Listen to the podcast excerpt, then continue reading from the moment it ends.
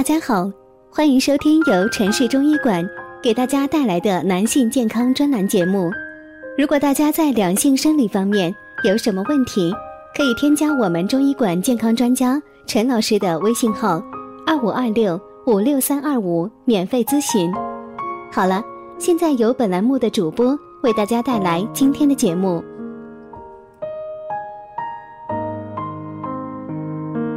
我们这一讲的题目是老公少经弱经该怎么食疗进补，日常保养才是硬道理。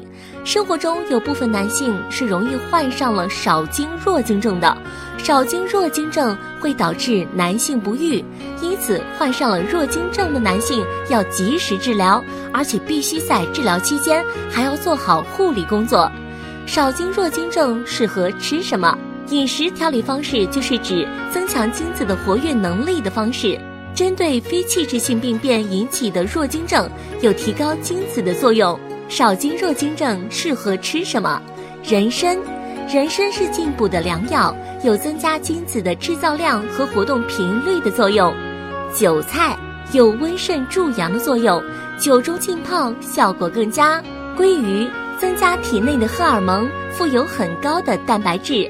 当归含有天然的植物荷尔蒙，也有补血的作用，能让人气血顺畅，兴趣增加。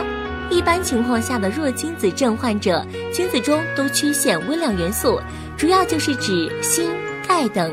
这样的情况下，补充微量元素是饮食调理的一个重点，不必非要吃一些大补以及名贵的食物，生活中很多常见的饮食都能够起到很好的作用。少经弱经症吃什么药？前文中提到少经弱经在平时中如何食补，但食补一般只能起到辅助作用，真正要治愈还需要遵循专业医生的指示。弱经症是指精子运动力差，甚至无活动能力，根据实际病症情况配合治疗才是王道，而药物治疗又是非常关键的。少经弱经症日常还需要注意什么？养护肾精。很多男人平时工作忙，对保健养生毫不在意，殊不知男性保健养生是极其重要的。